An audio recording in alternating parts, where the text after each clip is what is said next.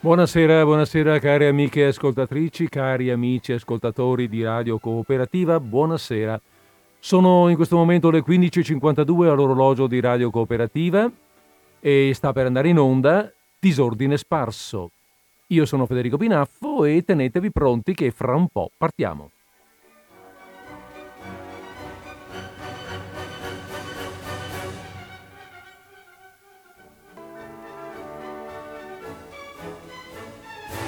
E via che partiamo sull'onda della nostra musica. Eh, sull'onda della musica la smettiamo con la musica e eh, partiamo con le parole. Perché, perché Radio Cooperativa, eh, pardon, perché Disordine Sparso è una trasmissione di parola. Sotto vari punti di vista, sia per via del disordine, sia per via che qui si parla eh, cioè sia che di parola, nel senso che manteniamo la parola, abbiamo detto che siamo in disordine e in disordine andiamo. E nel nostro usuale disordine, un po' di ordine però lo manteniamo, nel senso che ripetiamo ogni tanto, anzi abbastanza spesso, il nostro stile, quello cioè del narrare racconti. Anche oggi ho delle storie da raccontarvi, per cui vi invito a mettervi comodi e, mm, comode e comodi e eh, ad, eh, a prepararvi così a fare un po' di filò insieme, a stare un po' in compagnia in questa bella giornata qui a Padova, anzi ad Albignasego, in questa eh, bella giornata soleggiata, limpida, chiara, meno male. Ma sembra che non sarà così tutta la settimana, ma a noi cosa ci importa? Andiamo avanti da dove siamo, da dove, ehm, da dove siamo arrivati. Bene, allora abbiamo detto che oggi ci raccontiamo ci facciamo raccontare qualcosa piuttosto e ce lo facciamo raccontare da uno dei grandi narratori della letteratura europea, il francese Guy de Maupassant. Beh, Guy de Maupassant è un autore, come dire, fra virgolette, recuperato da, da um, Disordine Sparso perché lo abbiamo messo in lista già da diversi anni e ogni anno dedichiamo una giornata ai suoi racconti. Ne ha scritti molti e sono tutti direi molto, molto belli, molto gradevoli eh, da raccontare per me e da ascoltare, lo spero, per voi. Oltretutto le lunghezze sono anche quelle giuste, ci stiamo dentro, per cui, per cui è proprio è l'autore adatto. Eh, beh, proprio perché è un autore che abbiamo già mh, affrontato, del quale abbiamo già parlato, io non mi dilungherò come magari qualche altra volta a raccontare, a parlare di lui, ma come sempre un minimo di inquadramento eh, lo faccio perché mi sembra utile per, eh, mm, come dire, per, per guardare in faccia, fra virgolette, il narratore. Ed è interessante perché è proprio lui che narra, mica... Cioè io sono un tramite, no? Quello, sono il lettore. Allora, De Maupassant, abbiamo detto francese, è nato nel 1850, morto nel 1893 quindi giovane, ha 43 anni. Ehm, è, considerato uno dei padri del racconto moderno. Viene da una famiglia della borghesia o della bassa nobiltà, insomma benestante comunque, della regione della Normandia sul, sull'oceano. E è vissuto fino il, il padre e la mamma si sono separati quando lui era ancora molto piccolo vive a Etretat, che paesi- era allora un paesino di pescatori proprio lì sulle scogliere della Normandia, um, fino a 13 anni. E questo vivere a Etretat lo fa innamorare del mare e della campagna, che, perché um, Etretat sì è un paesino di pescatori, ma subito alle spalle ha la campagna.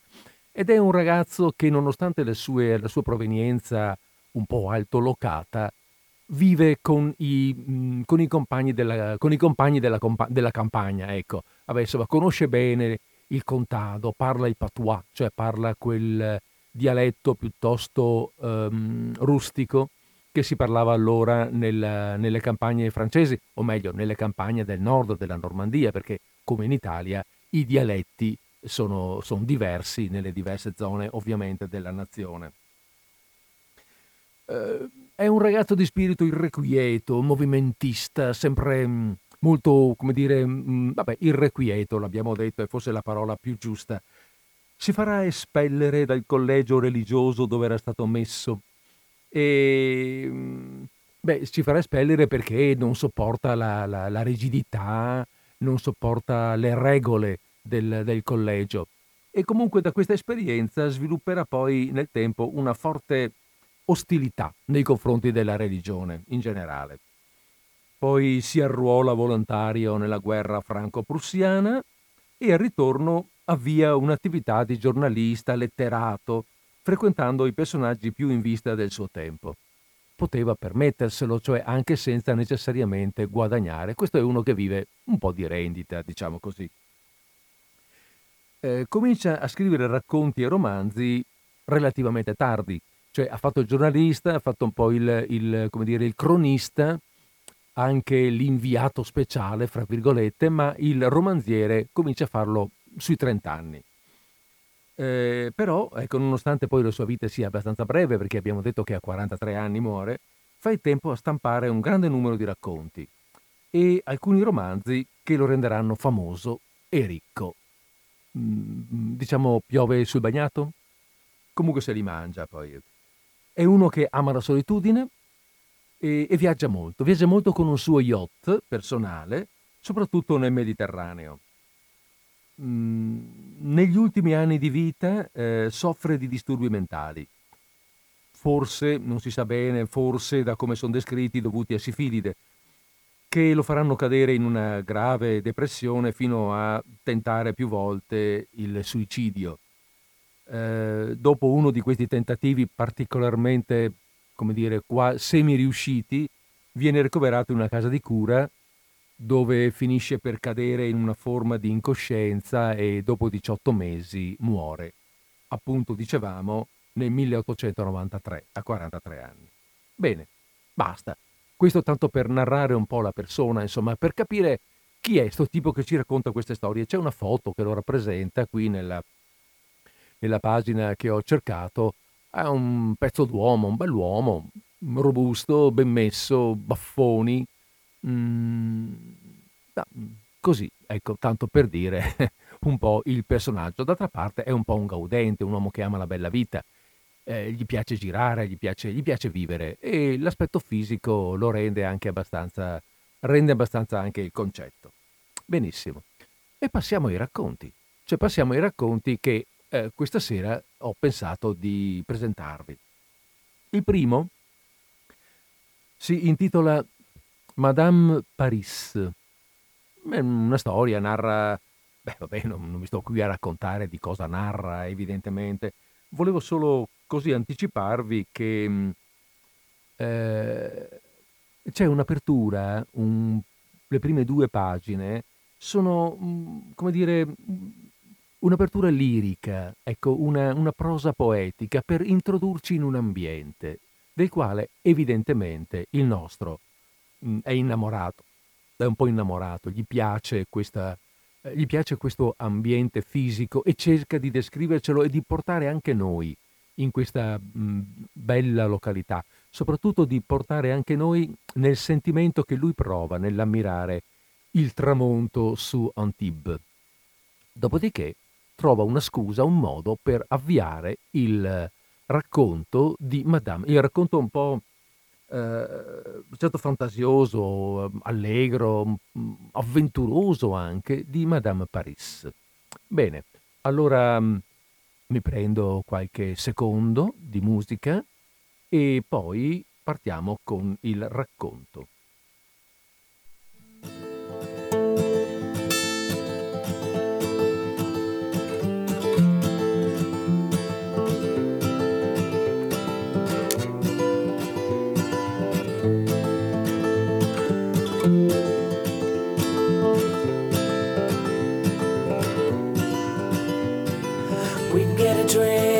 Money tree. Well, come see me at the UBG. Either way, it's okay. You can get home on the subway. In my mind, not so fine most of the time. Hollywood skyline. North Hollywood skyline. North Hollywood skyline. Di Guy de Maupassant. Madame Paris.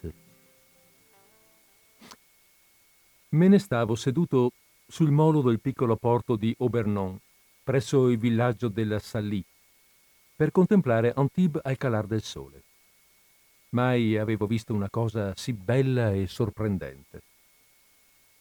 La cittadina, chiusa entro massicce mura costruite dal signor de Vauban, si avanzava nel mare aperto in mezzo all'immenso golfo di Nizza. L'alta ondata del largo veniva a frangersi ai suoi piedi, avvolgendola in un fiorire di spuma. E al di sopra dei bastioni si vedevano le une sulle altre arrampicarsi le case fino alle due torri diritte nel cielo come due corna di un elmo antico. E si disegnavano quelle due torri sull'atteo biancore delle Alpi, sull'enorme e lontana muraglia di neve che sbarrava l'intero orizzonte fra la bianca spuma ai piedi delle mura e la neve bianca ai limiti del cielo, la piccola città smagliante, ergentesi sullo sfondo azzurrino delle prime montagne, porgeva ai raggi del sole al tramonto una piramide di case di tetti rossigni, le cui facciate erano anch'esse bianche, eppure così varie, che sembrava contenessero tutte le sfumature. E il cielo stesso, al di sopra delle Alpi, era di un azzurro quasi bianco, come se la neve vi si fosse stemperata. Qualche nuvola d'argento vicinissima alle pallide cime. E dall'altra parte del golfo, Nizza, adagiata in riva all'acqua, sembrava tesa come un filo bianco fra il mare e la montagna. Due grandi vele latine sospinte da una brezza forte pareva corressero sulle onde. Io stavo lì a contemplare, pieno di meraviglia. Era uno di quegli spettacoli così dolci, così rari, così deliziosi, che penetrano in noi indelebili, come rimembranze di felicità. Si vive, si pensa, si soffre, ci si commuove, si ama attraverso lo sguardo.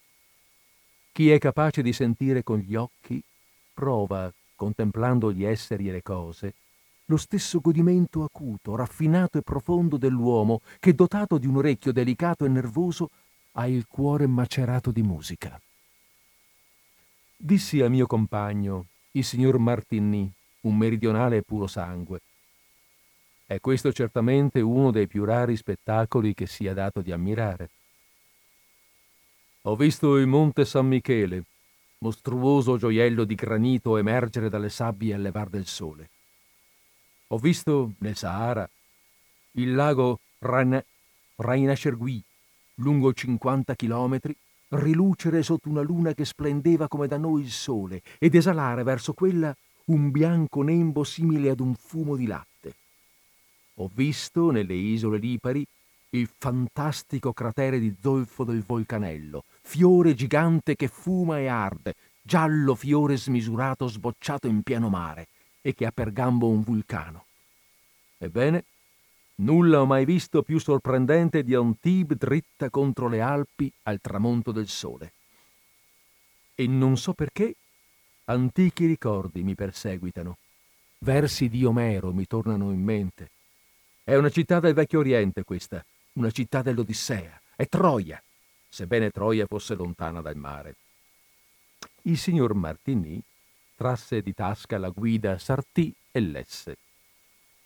Questa città fu in origine una colonia fondata dai focesi di Marsiglia verso l'anno 340 a.C. Da quelli ebbe il nome greco di Antipolis, ossia la controcittà, la città di rimpetto a un'altra, perché infatti si trova opposta a Nizza, altra colonia marsigliese. Dopo la conquista delle Gallie, i romani fecero di Antibes un municipio i suoi abitanti godevano dei diritti di città romana. Sappiamo da un epigramma di Marziale che ai suoi tempi... E continuava. Lo fermai. Poco importa quello che fu. Io vi dico che ho davanti agli occhi una città dell'Odissea. Costa asiatica o costa europea, le due rive si assomigliano, e nessuna, sull'altra sponda del Mediterraneo, desta in me al pari di questa il ricordo dei tempi eroici. Un rumore di passi mi fece volgere il capo. Una donna, una donna alta, bruna, passava nella strada che costeggia il mare e conduce verso il promontorio. Il signor Martigny, accentando le finali, mormorò È Madame Paris. La conoscete? No, non sapevo nulla, ma quel nome gettato lì, quel nome da pastore troiano, diede una conferma al mio sogno. E chiesi tuttavia Chi Madame Paris? Parve soddisfatto nel vedere che non conoscevo quella storia. Lo assicurai che non la conoscevo e guardavo la donna, che, l'aria sognante, il passo grave e lento, camminava senza vederci, come certo dovevano incedere le dame dell'antichità. Avrà avuto all'incirca 35 anni e si manteneva bella, assai bella, sebbene un po' grassa. E il signor Martini mi fece questo racconto.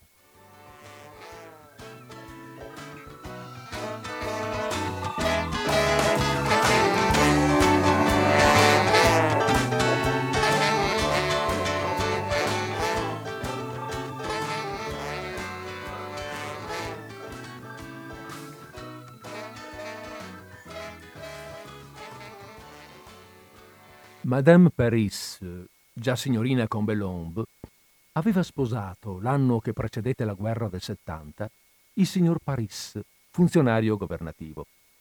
Era allora una bella ragazza, altrettanto asciutta e allegra quanto poi diventò triste e corpulenta.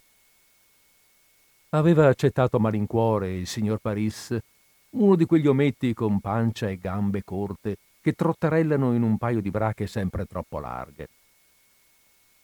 Dopo la guerra, Antibes fu occupata da un solo battaglione di linea al comando del signor de Carmelin, giovane ufficiale decorato durante la campagna e che aveva allora allora raggiunto i quattro galloni. Annoiandosi a morte in quella fortezza, in quella topaia soffocante chiusa nella doppia cerca delle enormi muraglie, il maggiore andava spesso a passeggiare sul promontorio che è una specie di parco o di bosco ventilato da tutte le brezze del lago. Là incontrò Madame Paris, che anch'essa vi andava, nelle sere d'estate, a respirare il fresco sotto gli alberi. Come avvenne che si innamorarono? Chi può saperlo? Si incontravano, si guardavano, ed è probabile che quando non si vedevano pensassero l'uno all'altro la figura della giovine donna dalle brune pupille, dai capelli neri, dalla carnagione pallida, dalla bella e fresca meridionale che si scopriva i denti al sorriso, ondeggiava insistentemente davanti agli occhi dell'ufficiale, che continuava la sua passeggiata mordendo il sigaro, invece di fumarlo. Mentre l'immagine dell'ufficiale, stretto nella sua divisa, coi calzoni rossi e i fregi d'oro, i baffetti biondi arricciati sulle labbra, doveva passare e ripassare la sera davanti agli occhi di Madame Paris, quando il marito, rasato a metà e mal vestito, corto di zampe e panciuto, rincasava per la cena. Ripetendosi quegli incontri, può darsi che nel rivedersi abbiano sorriso e che a forza di rivedersi abbiano creduto di conoscersi.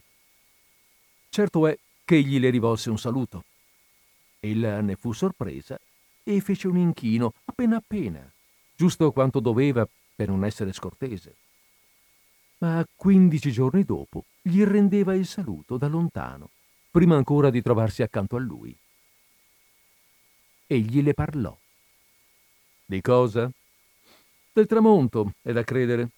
E si misero ad ammirarlo insieme, contemplandolo in fondo agli occhi l'uno dell'altra, assai più che all'orizzonte. E tutte le sere, durante due settimane, fu questo il costante, banale pretesto per una conversazioncella di pochi minuti.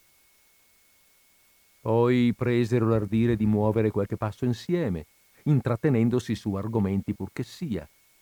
Ma già i loro occhi si dicevano mille cose più intime, di quelle segrete, deliziose cose che si riflettono nella dolcezza, nel turbamento dello sguardo e fanno battere il cuore. perché l'anima vi si confessa meglio che in una dichiarazione. Poi è da credere, egli prese nella sua la mano di lei e balbettò di quelle parole che la donna indovina senza aver l'aria di udirle. E rimase fra loro inteso che si amavano, senza che se lo fossero provato in alcun modo sensuale o violento. Quanto a lei, sarebbe rimasta indefinitamente a quel punto della tenerezza, ma lui, lui voleva andare più avanti. E si fece di giorno in giorno più ardente nell'insistere che essa cedesse al suo violento desiderio. Essa resisteva, non voleva saperne, sembrava risoluta a non arrendersi. Ma una sera, come per caso, mio marito, gli disse, è partito per Marsiglia ci resterà quattro giorni. Jean de Carmelin le si gettò ai piedi, supplicandola di aprirgli la porta di casa quella sera stessa verso le undici. Ma essa non gli diede ascolto e tornò a casa con aria risentita. Il maggiore fu di cattivo umore per tutta la serata e il di seguente, fin dall'alba, andava su e giù per i bastioni, dalla scuola di tamburo alla scuola di plotone, distribuendo punizioni agli ufficiali e alla truppa, come scagliasse sassi in mezzo a una folla. Ma rincasando per colazione, trovò sotto il tovagliolo, in una busta chiusa, queste parole. Questa sera alle dieci. Senza alcun motivo diede uno scudo al ragazzo che lo serviva. La giornata gli sembrò lunga e la passò in gran parte a lisciarsi e a profumarsi. Proprio quando si metteva a tavola per il pranzo, gli fu consegnata un'altra busta e dentro vi trovò questo telegramma. Mia cara, affari conchiusi, torno stasera, treno ore nove, Paris. Il maggiore lasciò andare una bestemmia così violenta che il ragazzo fece cadere la zuppiera sul pavimento. Che fare?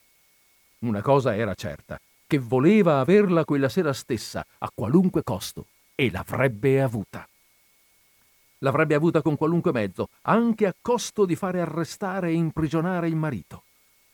E in un lampo un'idea folle gli attraversò la testa. Chiese un foglio e scrisse. Signora, non rientrerà questa sera, ve lo giuro, e io sarò alle dieci dove voi sapete. Non temete nulla, rispondo io di tutto, sul mio onore di ufficiale. Jean de Carmelin. Poi Mandata a destinazione questa lettera, pranzò tranquillamente.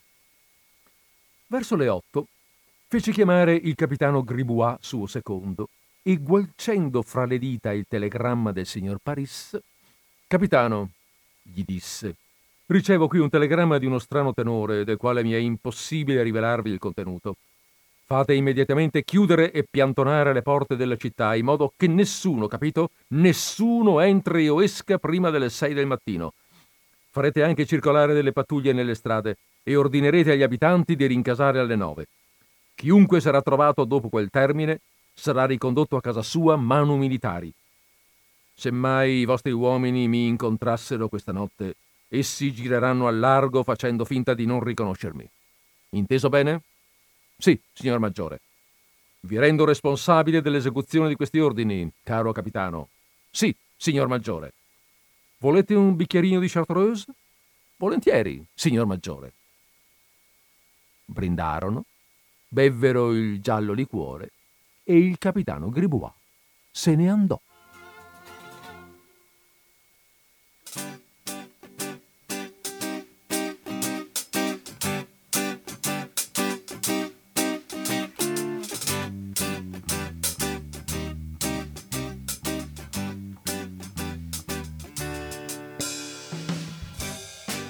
J'aime les filles en jupe, les jeunes qui sortent à la fin de l'hiver. J'aime voir le soleil. Il treno di Marsiglia entrò in stazione alle nove precise, depose sul marciapiede due viaggiatori e riprese la sua corsa verso Nizza. Uno dei due era alto e magro, il signor Sarib, negoziante d'olio.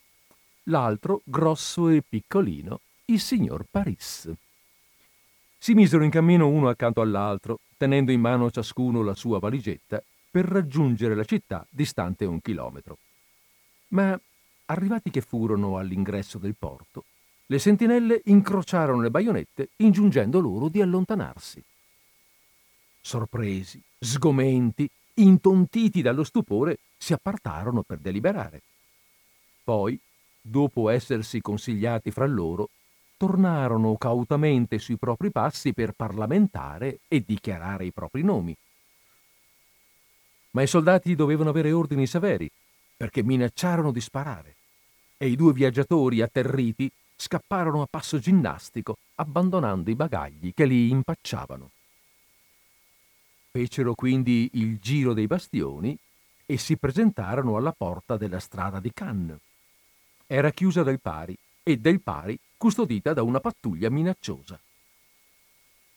I signori Sarib e Paris, da uomini prudenti, non insistettero e se ne tornarono alla stazione per cercare un rifugio, visto che il giro dei bastioni non era sicuro dopo il tramonto. L'impiegato di servizio, sorpreso e sonnolento, diede loro il permesso di aspettare il giorno nella sala dei viaggiatori. E li rimasero fianco a fianco al buio, sul canapè di velluto verde, troppo spaventati per pensare a dormire. La notte fu lunga per loro. Verso le sei e mezzo seppero che le porte erano aperte e che finalmente era permesso di entrare in Antibes. Si misero in cammino, ma le loro valigie abbandonate non le ritrovarono. Quando, ancora un po' timorosi, ebbero oltrepassato la porta della città, il maggiore de Carmelin, l'occhio sornione e i baffetti diritti, venne in persona per riconoscerli e interrogarli.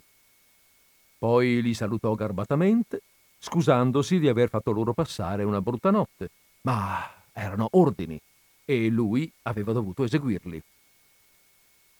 Gli animi a Antibes erano in subbuglio.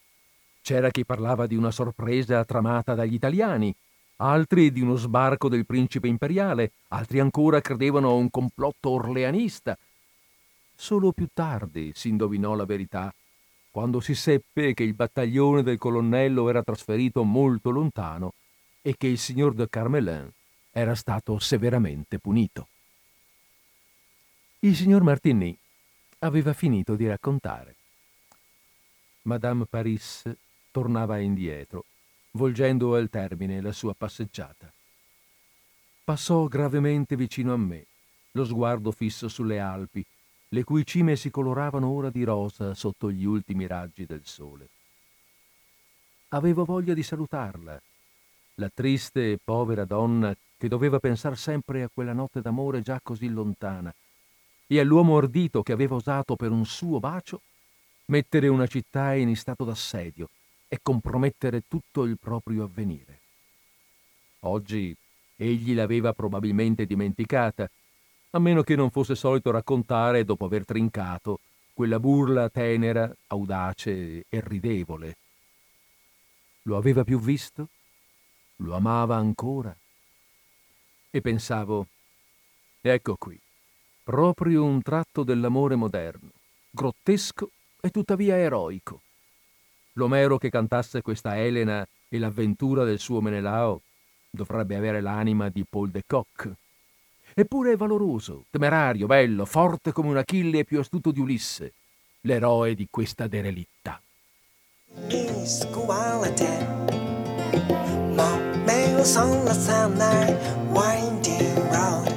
It's beautiful.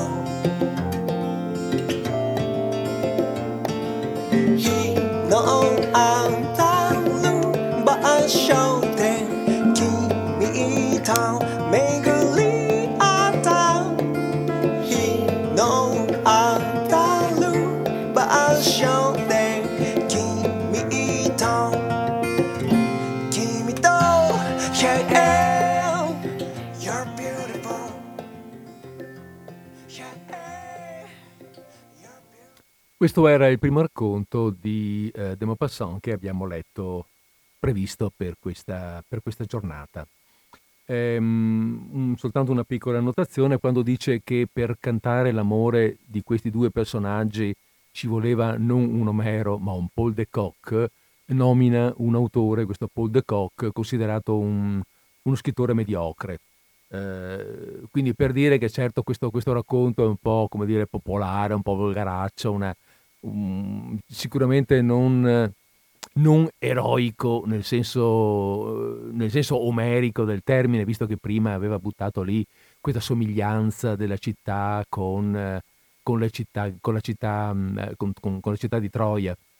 Certo non ci vuole un Omero per raccontare questo amorazzo, che non è come quello, di, ehm, come quello che provoca la grande guerra di Troia, no? Eppure dice, eppure anche qui c'è un piccolo eroe che mette a repentaglio tutto se stesso per un bacio di questa donna. Quindi c'è questo, questo senso romantico e ardito che, mm, che rende questa storia eh, bella e interessante, insomma, anche da ascoltare. Va bene. E così passiamo al secondo racconto. Il secondo racconto, mh, mm, vediamo un po', ah sì, il secondo racconto che ho scelto si intitola Il diavolo ed è di ambiente contadino. Vi ho detto che ehm, Maupassant ama l'ambiente contadino, lo richiama spesso nei suoi racconti. È un, è un, conoscitore di quell'ambiente, ci ha vissuto dentro, sebbene eh, lui venga da un'altra, da un'altra storia e da un'altra classe sociale. Magari lo vive da fuori, ma lo sa raccontare, lo conosce, diciamo. Eh, e niente, basta così. È un po' grottesco, una storia un po' stravagante, grottesca, anche comica e mm, vediamo un po' come va a finire, come, come ce la raccontiamo. Allora il titolo abbiamo detto è Il diavolo, ancora una volta eh, parto su una base musicale e poi, eh, e poi, poi io aprirei la linea così se avete voglia, finito questo racconto, di scambiare due chiacchiere, lo facciamo volentieri.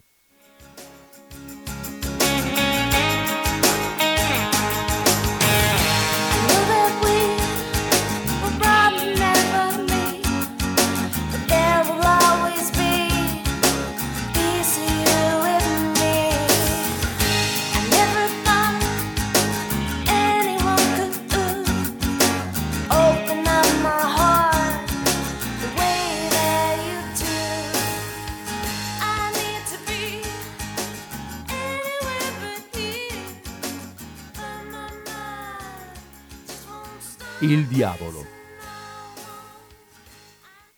Il contadino stava ritto innanzi al medico, presso il letto della moribonda. La vecchia, calma, rassegnata, lucida, guardava i due uomini ascoltandone le parole. Stava per morire, ma non si ribellava. Il suo tempo era compiuto. Aveva 92 anni. Attraverso la finestra e la porta aperte il sole di luglio entrava a fiotti, gettando fiamme calde sul pavimento di terra bruna, onduloso e battuto dagli zoccoli di quattro generazioni di contadini.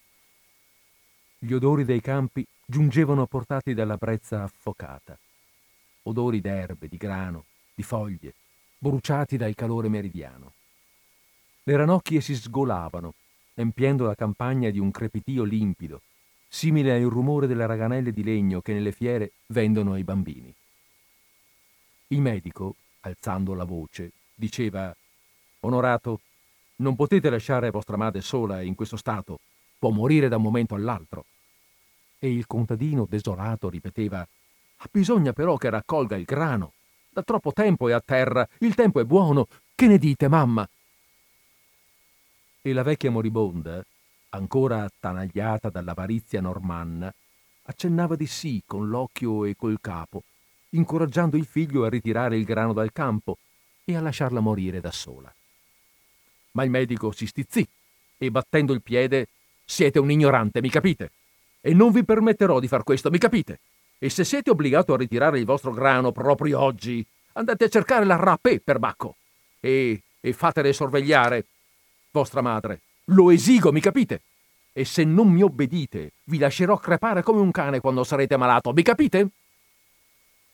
Il contadino, un uomo alto e magro, dai gesti lenti, torturato dall'indecisione, dalla paura del medico e dall'avidità del risparmio, esitava, calcolava, balbettava, ma quanto prende la rapè per venir qui? Il medico gridava E che ne so io? Dipende dal tempo che gli chiederete. Mettetevi d'accordo con lei, perbacco. Ma voglio che sia qui entro un'ora, mi capite? Il bifolco si decise. Ci vado, ci vado. Non vi arrabbiate, signor dottore. E il medico se ne andò brontolando. Attenzione, attenzione! Io non scherzo quando m'arrabbio. Appena fu solo, il contadino si voltò verso la madre e, con voce rassegnata, Vado a cercare la rapè. La vuole quell'uomo. Non ti muovere finché non sono di ritorno. E uscì. La rapè, vecchia stiratrice, assisteva i moribondi e i morti del comune e dintorni. Poi, dopo avere cucito i suoi clienti nel lenzuolo da cui non sarebbero mai più usciti, ritornava al suo ferro da stiro col quale stirava la biancheria dei vivi rugosa come una mela vecchia di un anno, malevola, gelosa, avara, di un'avarizia inconcepibile, curva ad angolo retto come fosse stata spezzata alle reni dal continuo movimento del ferro strusciato sulla biancheria, si sarebbe detto ch'essa avesse per le agonie una specie d'amore mostruoso e cidico. Non parlava se non di persone che aveva veduto morire, se non di tutte le specie di trapassi ai quali aveva assistito. E li raccontava con grande minuzia di dettagli, sempre uguali, come un cacciatore racconta i suoi colpi di fucile. Quando onorato Bontemps entrò in casa di lei, la trovò intenta a preparare il turchinetto per i colletti delle contadine. Buonasera, disse lui. Tutto bene, mamma Rappè? Tutto bene? E voi? disse lei, volgendosi. Io bene, ma la mamma non va. La vostra mamma? Sì, la mamma. Che ha la mamma? Ah, che sta per chiudere gli occhi. La vecchia tolse le mani dall'acqua e le gocce bluastre e trasparenti le stillavano dalle dita ricadendo nella tinozza. Con pronta simpatia domandò ma è proprio in fin di vita? Il dottore ha detto che non passerà l'alba. Allora è proprio alla fine. Onorato esitò. Gli occorreva un preambolo per la proposta da formulare, ma non trovando nulla, entrò di colpo in argomento. Quanto prendereste per assisterla sino alla fine? Sapete che non siamo ricchi, non possiamo nemmeno pagarci un aiuto. La povera mamma si è ridotta così per questo. Troppe noie, troppe fatiche. Lavorava per dieci nonostante i suoi 92 anni. Eh, non ne nascono più di quella fibra. La rapè replicò gravemente. Ci sono due prezzi. 40 soldi il giorno e 3 franchi la notte per i ricchi. 20 soldi il giorno e 40 la notte per gli altri. Voi mi darete 20 e 40. Ma il contadino rifletteva. La conosceva bene la sua mamma, sapeva quanto fosse tenace, vigorosa, resistente. Avrebbe potuto durare ancora sette giorni, nonostante il parere del medico. Disse risolutamente: No, voglio che mi facciate un prezzo. un, un prezzo per. sino alla fine. Si corre il rischio da una parte e dall'altra. Il dottore dice che se ne andrà fra poco. Se succede questo, tanto meglio per voi e tanto peggio per me. Ma se lei regge fino a domani o di più, tanto meglio per me e tanto peggio per voi. La guardiana dei moribondi, sorpresa, fissava il contadino. Non aveva mai trattato un trapasso a un tanto l'ora. Esitava, tentata dall'idea di una probabilità favorevole. Poi sospettò d'essere giocata. Non posso dire nulla finché non avrò veduto vostra madre, rispose. Venite a vederla. Si asciugò le mani e lo seguì. Per la strada non parlarono. Lei camminava con passo svelto, mentre lui allungava le gambe lunghe come se ad ogni passo dovesse attraversare un ruscello. Le vacche accosciate nei campi, oppresse dal caldo, alzavano pesantemente il capo, mandando un debole muggito verso quei due viandanti per chiedere loro un po' d'erba fresca. Come fu vicino a casa, Onorato Bontemps mormorò Se fosse finita, è lo stesso? E il suo desiderio incosciente si tradiva dal suono della voce. Ma la vecchia non era morta. Giaceva nel lettuccio, supina, le mani posate sulla coperta d'indiana viola. Mani spaventosamente magre, nodose, simili a strane bestie, a granchi, rattrappite dai reumatismi, dalle fatiche, dai lavori quasi secolari compiuti. La rapé s'avvicinò al letto e, la, e considerò la moribonda. Le tastò il polso, le palpò il petto, le ascoltò il respiro, le rivolse qualche parola per sentirne la voce. Poi, avendola ancora guardata a lungo, uscì, seguita da Onorato. La sua convinzione era questa. La vecchia non arriverebbe alla notte. Lui domandò Ebbene? Ebbene, durerà due giorni, forse tre. Mi darete sei franchi tutto compreso. Sei franchi! Sei franchi! si mise a gridare il contadino. Avete perduto la testa! Vi dico che ne ha per cinque o sei ore, non più. E discussero lungamente, accalorandosi tutti e due. Come la guardiana stava per andarsene, come il tempo passava, come il grano da solo non avrebbe lasciato la terra, alla fine Onorato consentì. Ebbene vada così. Sei franchi tutto compreso, fino alla lavatura del corpo. D'accordo, sei franchi. E si allontanò a lunghi passi verso il grano disteso al suolo, sotto il peso del sole che matura le messi. La guardiana rientrò a casa aveva portato con sé il lavoro, perché al capezzale dei moribondi e dei morti lavorava senza tregua, o per sé o per la famiglia che le affidava questo duplice incarico, sborsando un salario supplementare. D'un tratto domandò Vi hanno e meno somministrato i sacramenti, mamma Bolton? La contadina fece di no col capo e la rapè, che era devota, si alzò prontamente. Mio Dio, è mai possibile? Vado subito a chiamare il signor curato.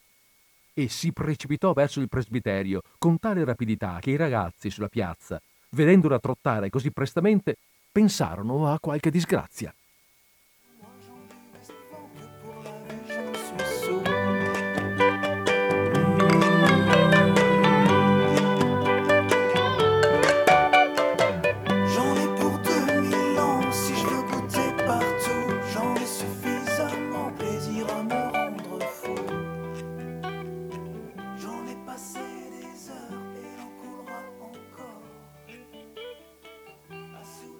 Il prete, in cotta, arrivò subito, preceduto dal chierico che suonava il campanello per annunciare il passaggio di Dio nella campagna bruciante e calma. I contadini al lavoro si levavano il loro grande cappello e rimanevano immobili in attesa che la bianca veste del prete fosse scomparsa dietro qualche casa. Le donne, intente a raccogliere i covoni, si raddrizzavano per farsi il segno della croce. Le galline nere spaventate fuggivano lungo i fossati, bilanciandosi sulle zampe fino a raggiungere il buco, a loro ben noto, in cui bruscamente sparivano. Un puledro, alla fune in un campo, adombrò alla vista della cotta bianca e si mise a girare in tondo all'estremità della corda lanciando nitriti. Il chierico in sottana rossa andava svelto e il prete, il capo inclinato su una spalla e coperto con la berretta quadrata, lo seguiva mormorando preghiere. La rapé veniva dietro a loro, tutta piegata in avanti, piegata in due, quasi in atto di prosternarsi camminando, le mani giunte come in chiesa.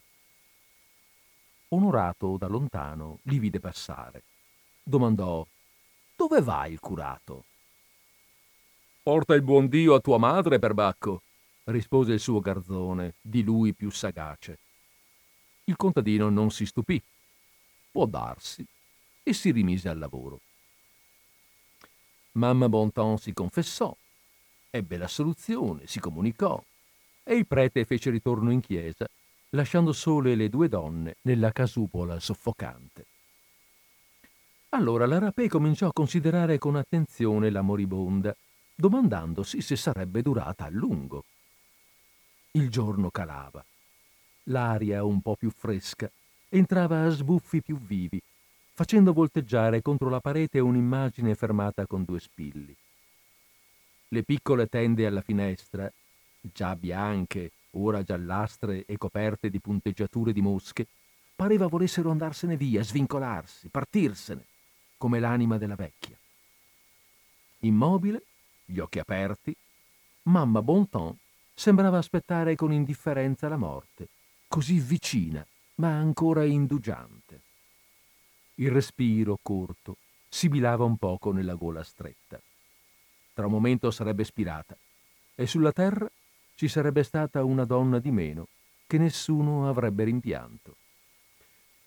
Al calar della notte, Onorato rientrò.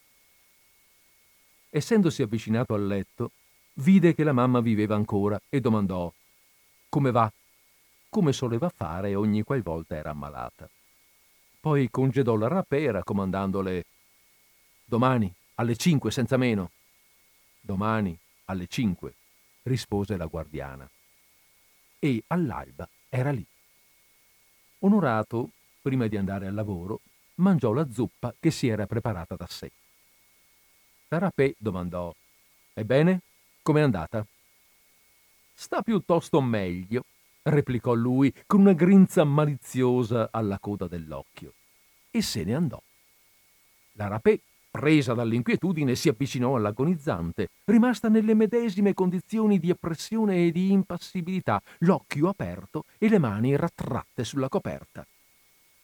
La guardiana capì che quello stato poteva durare due giorni, quattro giorni, otto giorni, e lo spavento assalì il suo cuore d'avara, mentre una collera furiosa la sollevava contro quell'astuto che l'aveva giocata e contro questa donna che non moriva non di meno, si mise al lavoro e attese, lo sguardo fisso sulla faccia rugosa di mamma Bonton. Onorato fece ritorno all'ora di pranzo. Sembrava contento, quasi beffardo. Poi uscì. Certo, aveva ritirato il grano in ottime condizioni. La rapè si esasperava. Ogni minuto trascorso le sembrava ora tempo rubato, denaro rubato. Aveva voglia, una voglia matta di prendere per il collo quella vecchia pelle d'asino, quella vecchia testarda, quella vecchia ostinata e di soffocare, stringendo un poco, l'esile, rapido soffio che le rubava tempo e denaro. Poi pensò al rischio e, passandole per il capo altre idee, si avvicinò al letto e domandò Avete mai veduto il diavolo? Mamma Bonton mormorò No. Allora la guardiana si mise a chiacchierare e a raccontarle storie lugubri per spaventare la sua anima debole di moribonda. Qualche momento prima che si muoia, diceva, il diavolo appare agli agonizzanti. Ha una scopa in mano, una marmitta in testa ed emette forti grida. Quando si era visto il diavolo era finita, non rimanevano se non pochi istanti ed enumerava coloro ai quali il diavolo era apparso, apparso proprio davanti a lei in quell'annata. Giuseppina Loisel, Eulalia Ratier, Sophie Padagnot, Serafina Gropier. Mamma Bonton, turbata, s'agitava, muoveva le mani, tentava di volgere il capo per guardare il fondo della stanza. D'un tratto la rapè disparve. Prese dall'armadio un lenzuolo e vi si avvolse si mise in testa una marmitta, da cui i tre piedi corti e curvi spuntavano come tre corni, afferrò una scopa con la destra e con la sinistra un secchio di latta che gettò bruscamente in aria perché ricadesse con frastuono. Cadendo al suolo, il secchio fece un fracasso spaventoso. Allora Arrampicata su una sedia, la guardiana sollevò la cortina del letto e apparve gesticolante, emettendo grida entro la grossa marmitta che le nascondeva la testa, e minacciò con la scopa, come un diavolo dei burattini, la vecchia contadina in fin di vita. Sperduta, lo sguardo folle, la moribonda fece uno sforzo sovrumano per alzarsi e fuggire, e riuscì a drizzarsi col petto e le spalle. Poi ricadde con un gran sospiro era finita. E la rapè, tranquillamente, rimise a posto tutti gli oggetti. la scopa di fianco all'armadio, il lenzuolo nel cassetto, la marmitta sul focolare, il secchio sulla tavola e la sedia contro il muro.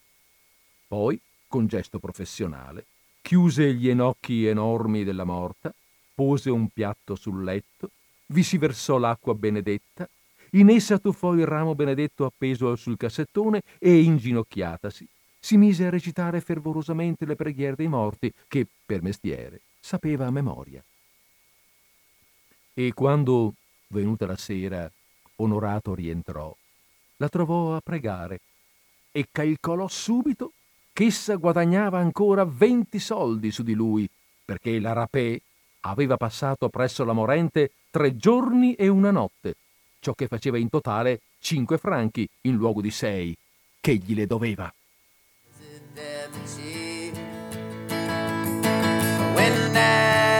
Nashville, that's the place I'm gonna be.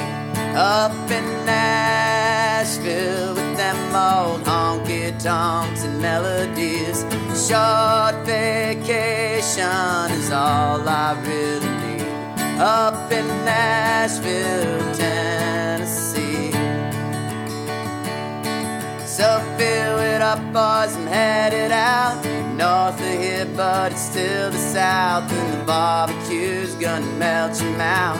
Ain't no tea unsweet. Well, I'm headed out from the morning light, running up across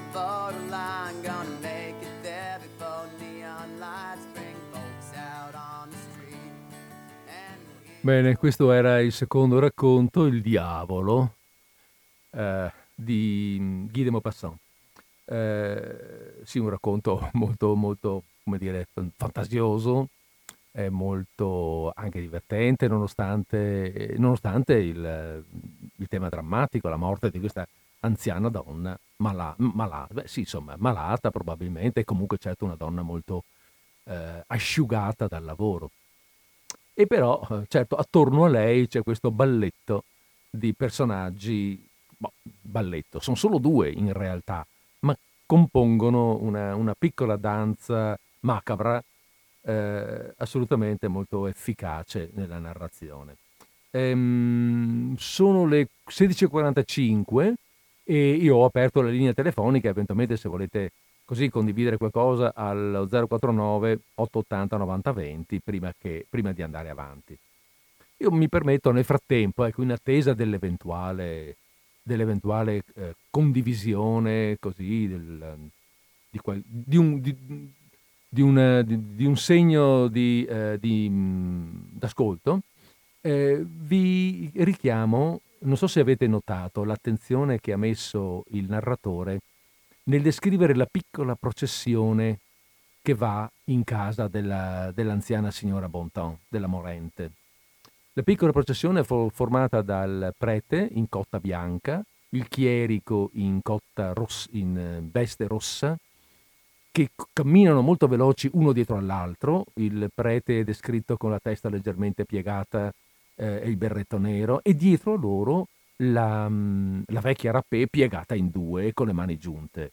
È un'immagine che, che, che si vede, proprio è, un, eh, è molto cinematografica questa immagine, anche perché è accompagnata dall'attenzione di tutta la gente che ci sta attorno dai, eh, dai, contadini che alzano lo sguardo, le donne che pure si tirano su dai campi e fanno il segno di croce, eh, le mucche, le bestie perfino alzano gli occhi e guardano questa piccola processione che passa. Ed è una descrizione breve, ma, ma molto molto stagliata proprio nel, nel, um, contro, contro, il cielo, se vogliamo, ecco, si staglia nella campagna nella quale questi personaggi stanno camminando. Io li ho, io li ho visti proprio, eh, li ho piazzati qui, in una zona di campagna che conosco io e ci stavano benissimo.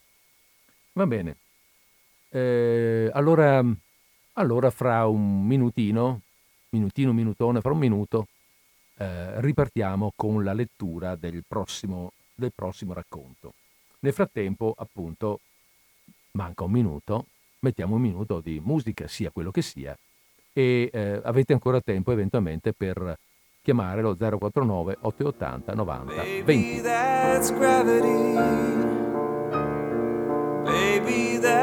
gravity. Baby, that's gravity. Baby, that's gravity. Baby, that's gravity. Baby, that's gravity.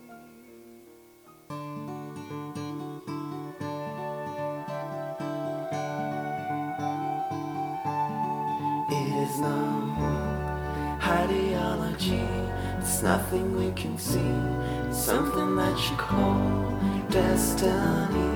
It's modest in its fall, an excuse for failures that keeps you from going any farther. Allora abbiamo una chiamata, benissimo, rispondiamo. Pronto, siamo in linea. Buonasera. Buonasera, buonasera. Senta, io sono Luigi. Sì. Oggi volevo dire che nel racconto quello che, quello che mi ha colpito mm. In maniera positiva è la totale mancanza di ipocrisia. sì. Non c'è neanche un, una parola, a cominciare dai dottori. Il dottore è il primo. Il dottore ricatta mm. il contadino perché lui come mestiere ormai secondo lui ha finito, non ci guadagna più nulla e quindi è bene che il contadino si prenda le sue responsabilità.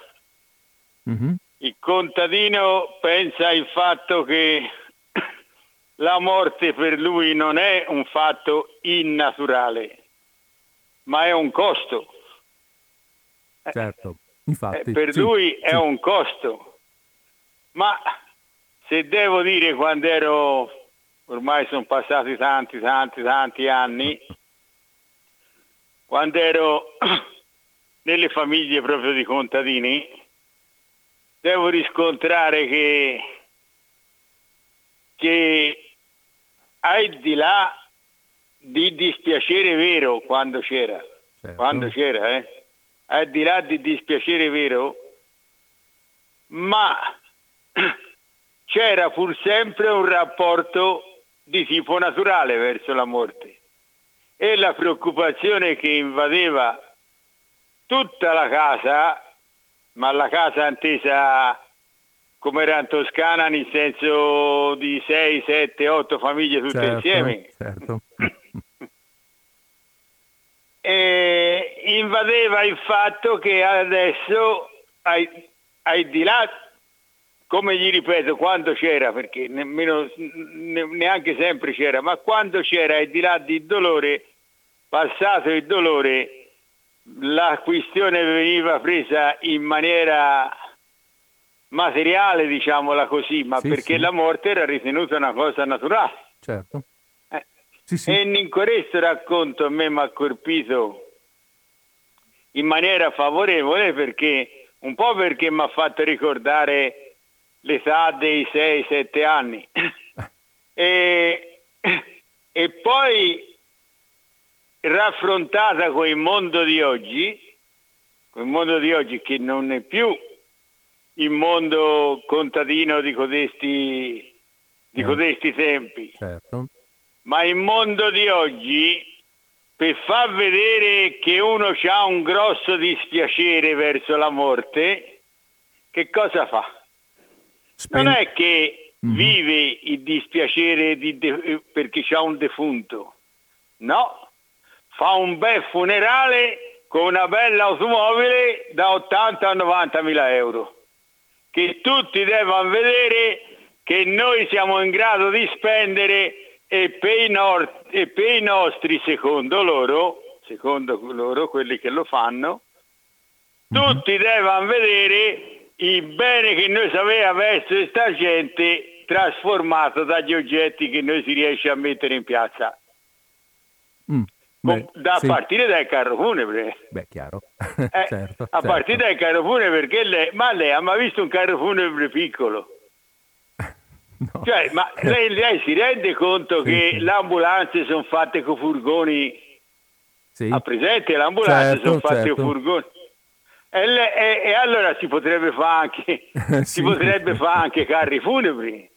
Certamente certo. Eh. Però eh, il carro funebre invece normalmente è una macchina elegante. Eh no, perché eh. sempre ricordandomi quando ero ragazzo, il carro funebre della Misericordia di Firenze uh-huh. era lugubre perché poi quegli addetti erano tutti vestiti di nero con quei, con quei, con quei cappelli sopra la testa, uh-huh. ma era un furgone. Quando è che cominciò a diventare una macchina lussuosa? Quando si passò dalla Misericordia all'Ofisa che era una, una ditta privata. Uh-huh. Sì. Eh, mi eh, segue certo, il discorso. Certo, Oggi certo, certo. che il concetto di misericordia non c'è più e quindi non ci sono i carri funebri pubblici. Eh, perché eh sì. questa è la... Eh, perché qui finisco anche la telefonata, se no, ma che non ci sono più i, i carri funebri pubblici, allora che cosa ci sono? Ci sono i, ma- i mausolei con le rose, vanno tutti i vetri, ma non certo. si vede certo. mica il defunto, si vede la bara. Potrebbe essere anche vuota non ha nessuna importanza. Quindi il racconto che ha detto lei, al, almeno nel racconto, eh, poi nella realtà dei fatti, beh. nel racconto non c'è neanche una parola di ipocrisia. Mm. Se lo eh. raffronto con il mondo quando vo fuori, mm, che mm. vedo un funerale, vedo qualsiasi roba, ecco, se sì. fai il raffronto, l'ipocrisia si può tagliare con il coltello. Io la saluto e buongiorno. La ringrazio, buongiorno, buongiorno Luigi. Eh, eh, ecco, mi piace, mm, cioè, mi torna utile oltretutto questo, questo intervento, che è molto interessante. Mi torna utile perché mi introduce bene al, al prossimo racconto che andiamo, che andiamo a leggere, dove invece l'ipocrisia è ciò che costruisce tutta la storia è ehm, l'ipocrisia dei comportamenti, del, specialmente c'è un finale che è assolutamente, mh, mm, eh, come dire, declaratorio, ecco, in questo, in questo senso. E si svolge proprio in un ambiente totalmente diverso. L'ambiente precedente era appunto l'ambiente contadino, povero, siamo abbiamo detto che siamo nella seconda metà dell'Ottocento mm, e siamo in una zona anche abbastanza um, sperduta, fra virgolette, insomma non in una zona ricca della Francia, se vogliamo. Quindi c'è veramente questa, uh, questa miseria, questa povertà che è raccontata, è reale e quindi dove c'è povertà c'è anche necessariamente, direi necessariamente, avarizia e c'è giustamente, come è stato appena notato, il senso uh, il senso mm, naturale della morte. Per cui non stiamo lì tanto a girarci attorno, insomma, morire si deve e dov'è il problema? Ehm, e, e, e, effettivamente concordo anch'io, è un racconto dove nessuno si nasconde dietro a nulla. Tutti sostanzialmente ammettono chiaramente quelli che sono i loro principi, la loro, la loro posizione. Nel racconto che andiamo a vedere adesso, invece, L'ambiente sociale è totalmente diverso, è un ambiente sociale della, dell'alta borghesia o della piccola nobiltà, adesso vediamo, alla marchesina, quindi della, della nobiltà eh, parigina o comunque di, della, della, um, della, città eh, francese. L'epoca è sempre la stessa, probabilmente siamo verso la fine dell'Ottocento, quell'epoca, eh, quella chiamata come, che è passata sotto il nome di Belle Époque, quel periodo in cui eh, si erano già fatte le grandi scoperte, l'elettricità, il vapore, eh, si, quindi c'erano le prime macchine, le cose, i ricchi potevano permettersi molto di più e sembrava che tutto dovesse andare sempre per il meglio e sempre la scienza ormai stava trascinando la vita verso, dei, verso un futuro che non si riusciva ad immaginare, ma che si immaginava certamente felice, un periodo che è stato interrotto brutalmente dalla Prima Guerra Mondiale. Ebbene, in questa situazione, in questo ambiente, nasce il racconto che eh, vi leggo fra un po' eh, e che si intitola Il segno. Datemi ancora un minuto mm, che me lo vado un attimo a cercare e, e poi volevo anche fare, ecco sì farò anche una piccola, una piccola pausa in mezzo Scusate, ma la sto proprio cercando. Eccolo qua. Va bene, ok. Allora, ancora un, un istante e andiamo a leggere questo, quest'altro racconto di Guy de Maupassant che si intitola Il segno. It's true you're gone, baby, I saw you leave. You got on the airplane and waved back at me. You taxied the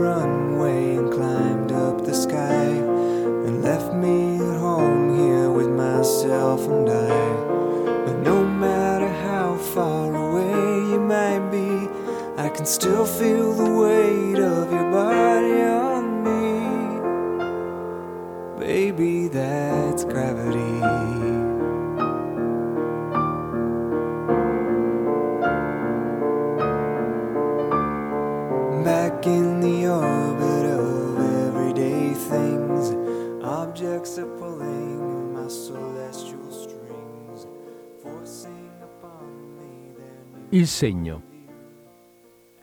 La marchesina de Renedon dormiva ancora nella sua camera ben chiusa e profumata, nel suo gran letto soffice e basso, fra le lenzuola di batista leggera, fine al pari di una trina, che la carezzavano come un bacio.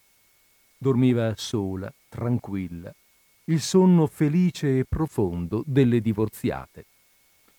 Fu svegliata da un suono rapido di voci nel salottino blu. Riconobbe la sua amica prediletta, la baronessina de Grangerie, altercante con la cameriera che difendeva la porta della sua padrona. Allora la marchesina si alzò, aprì la porta, sollevò la tenda e mostrò la testa. Nulla più che la sua testa bionda nascosta sotto una nuvola di capelli. Che cosa ti capita che vieni così presto? Non sono ancora le nove. La baronessina, molto pallida, nervosa, febbrile, rispose Ho da parlarti. Mi capita una cosa orribile. Entra, mia cara.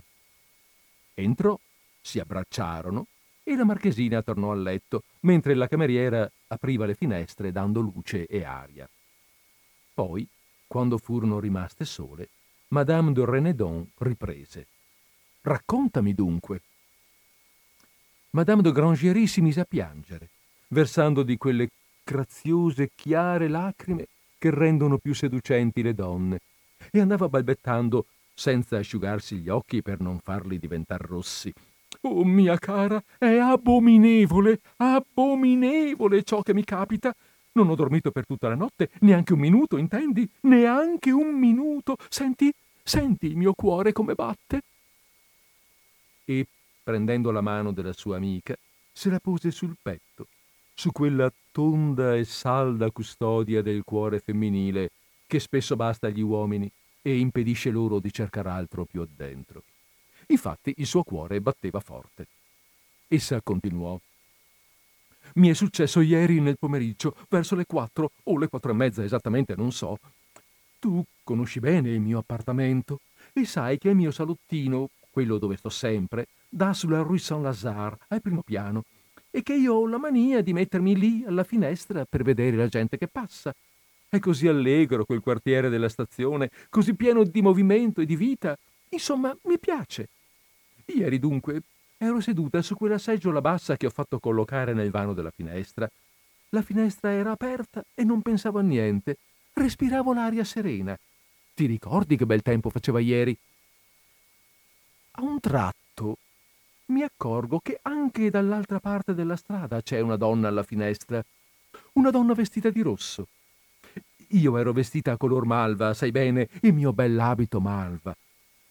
Non la conoscevo, quella donna, una nuova inquilina venuta ad abitare lì da un mese, e siccome da un mese piove sempre, non l'avevo ancora mai vista. Ma mi accorsi subito che era una poco di buono. Dapprima fui molto disgustata e molto urtata che stesse alla finestra come me, e poi, a poco a poco, mi divertii a esaminarla. Appoggiata sui gomiti al davanzale, aspettava il varco di uomini e da parte loro anche gli uomini la guardavano, tutti, o quasi tutti. Si sarebbe detto che nell'avvicinarsi a quella casa fossero messi sull'avviso da qualche cosa, che la sentissero a fiuto, come i cani la selvaggina. Alzavano infatti improvvisamente la testa e scambiavano rapidamente uno sguardo con lei. Uno sguardo da frammassoni. Quello di lei diceva Volete? Lo sguardo loro rispondeva Non ho tempo, oppure Un'altra volta, oppure Non ho un soldo, oppure Vatti a nascondere, miserabile. Quest'ultima frase era negli occhi dei padri di famiglia che la dicevano. Non puoi immaginare com'era divertente vederla fare i suoi maneggi, o per meglio dire, il suo mestiere. Qualche volta chiudeva bruscamente la finestra e vedeva un signore infilarsi nel portone. Lo aveva preso quello lì, come un pescatore alla lenza prende un ghiozzo. Allora cominciai a guardar l'orologio. Ci rimanevano dai dodici ai venti minuti, mai di più. Davvero mi appassionava, alla fine, un simile ragno. E poi non era mica brutta quella ragazza. Mi chiedevo, ma come fa per farsi capire così bene, così presto, senza un'incertezza mai? Fa seguire ai suoi sguardi un segno con la testa o con la mano? E presi il mio binocolo da teatro per rendermi conto del suo modo di procedere.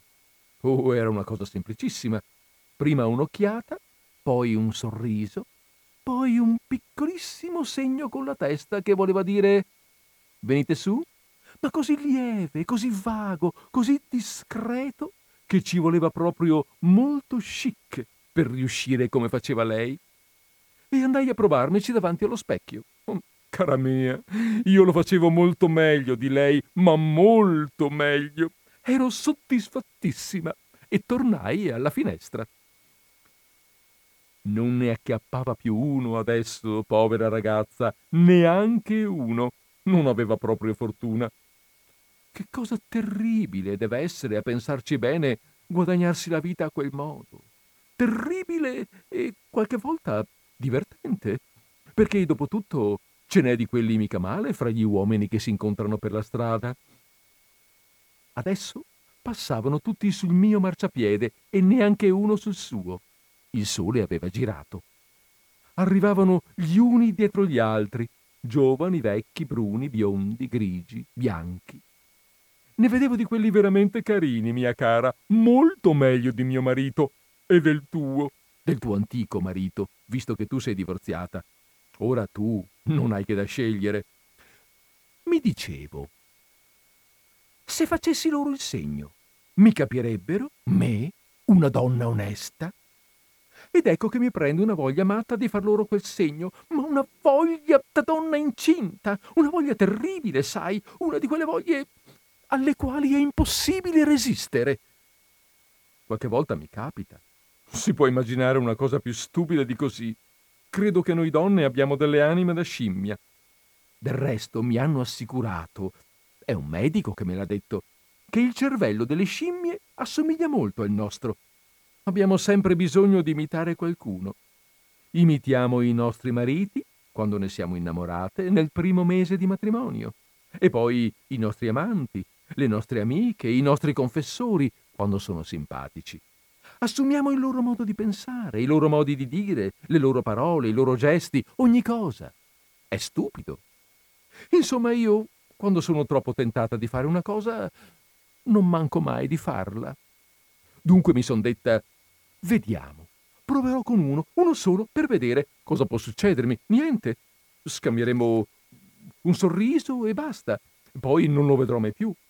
E, e se lo incontro, non mi riconoscerà. E se mi riconosce, negherò per bacco. Mi metto dunque a scegliere. Ne volevo uno che si presentasse bene, molto bene. E ad un tratto vedo venirne avanti uno, alto, biondo, molto bel ragazzo, a me i biondi piacciono, lo sai. Lo guardo, mi guarda, sorrido, sorride. Faccio il gesto. Oh, appena appena. Lui risponde sì con la testa ed eccolo che entra, cara mia, si infila nel portone di casa. Non ti immagini quello che ho provato dentro di me in quel momento. Ho creduto di impazzire. Uh, che paura! Pensa, stava per rivolgersi alle persone di servizio, a Giuseppe Giuseppe, che è devotissimo mio marito. Giuseppe avrebbe creduto certamente che io conoscevo quel signore da molto tempo. Che fare? Dimmi che dovevo fare. e stava per suonare da un momento all'altro. Che fare? Dimmelo tu. Ho pensato che la miglior cosa fosse di corrergli incontro, di dirgli che si sbagliava, di supplicarlo di andarsene. Avrebbe pietà di una donna, di una povera donna.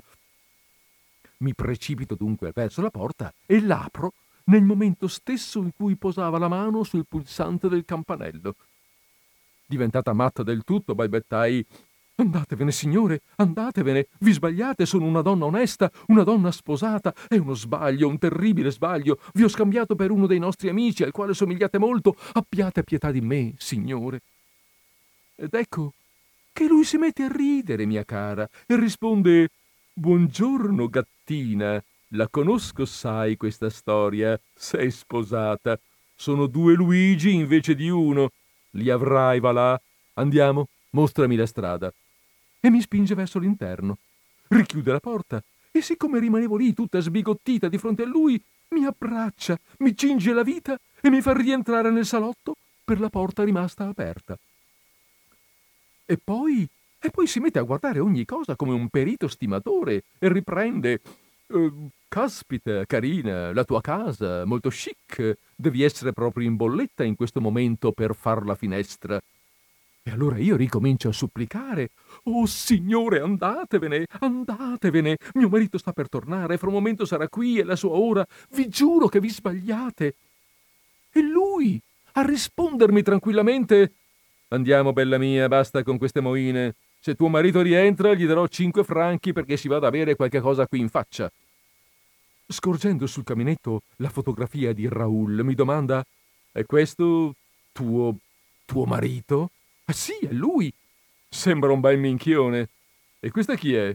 Una delle tue amiche? Era la tua fotografia, mia cara, quella in abito da ballo. Non sapevo più quello che dicevo e balbettai sì, è una delle mie amiche. Molto carina, me la farai conoscere. Ed ecco che la pendola si mette a suonare alle cinque e Raul rientra tutti i giorni alle cinque e mezzo. Pensa! Se fosse tornato prima che l'altro se ne fosse andato, allora. allora. ho perduto la testa completamente. Ho pensato. ho pensato che, che, che il meglio era di, di, di, di, liberarmi di quell'uomo il più presto, il più presto possibile. Più presto fosse finita, capisci? Ed ecco, visto che era necessario, mia cara, che senza quella cosa non se ne sarebbe andato, dunque ho chiuso ho chiuso a chiave la porta del salotto. Ecco.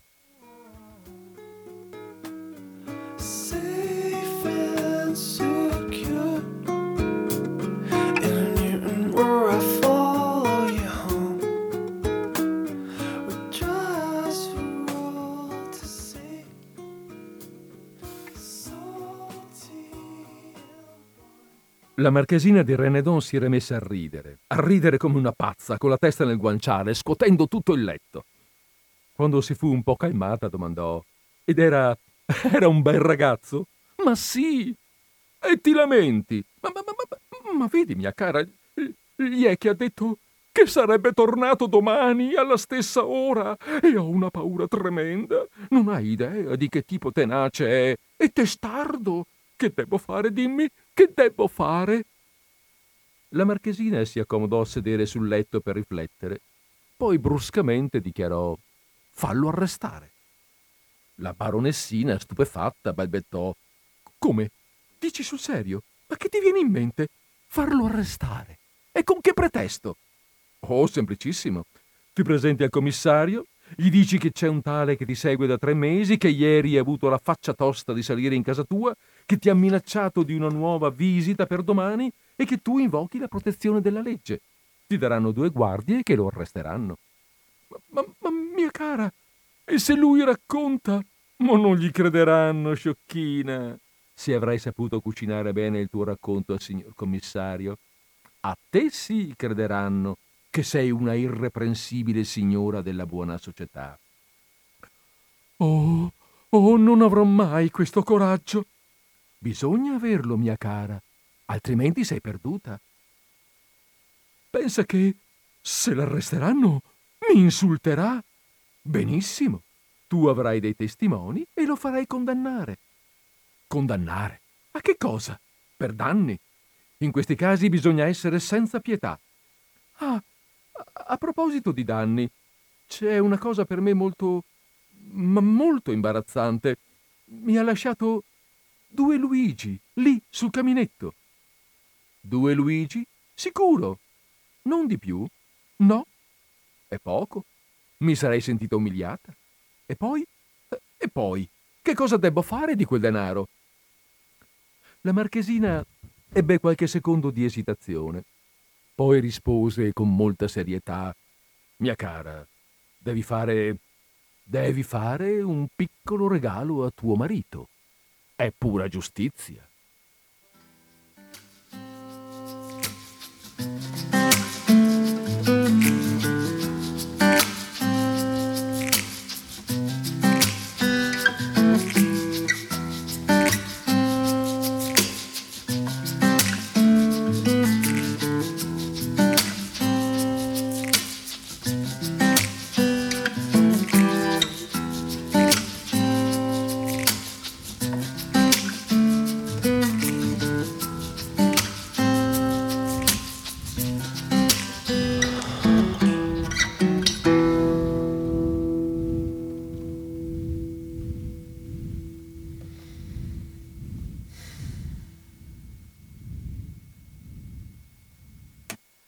Questo era eh, il terzo racconto, terzo e ultimo perché adesso sono 17.14, quindi non ci sta il tempo per farne un altro.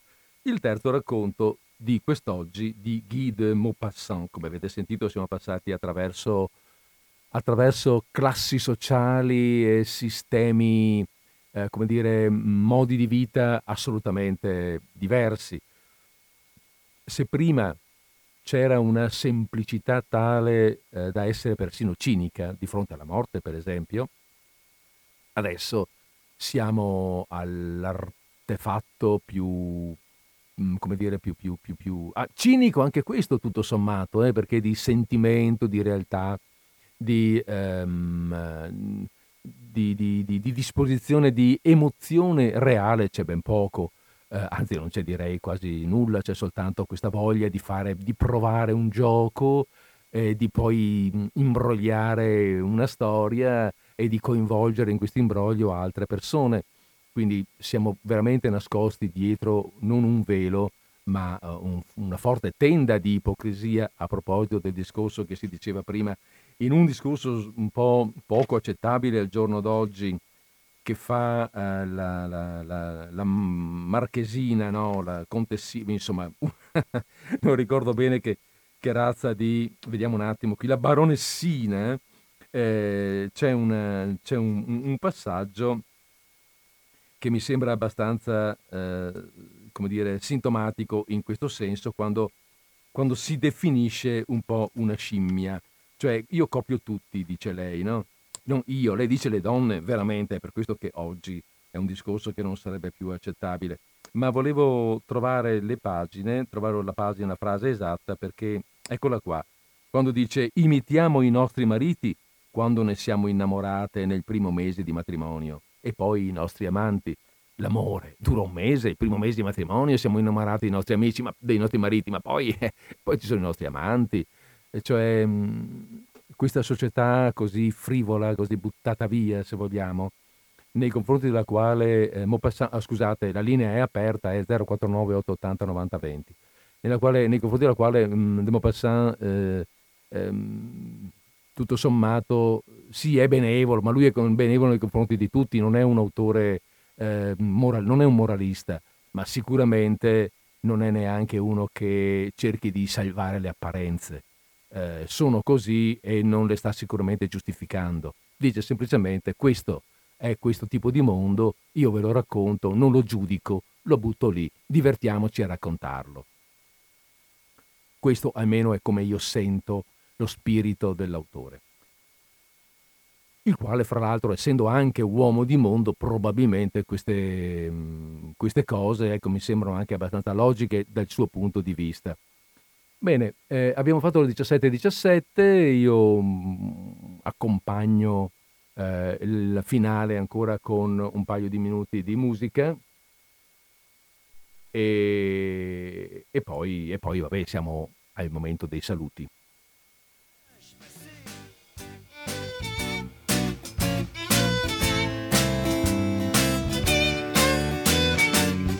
Moi j'aime quand arrive l'heure de rentrer pour accueillir les invités. On se fait des sardines grillées ou j'aime ces instants magnifiés par un joli coucher de soleil qui éclaire son visage. Quelle merveille! Des instants à photographier à garder pour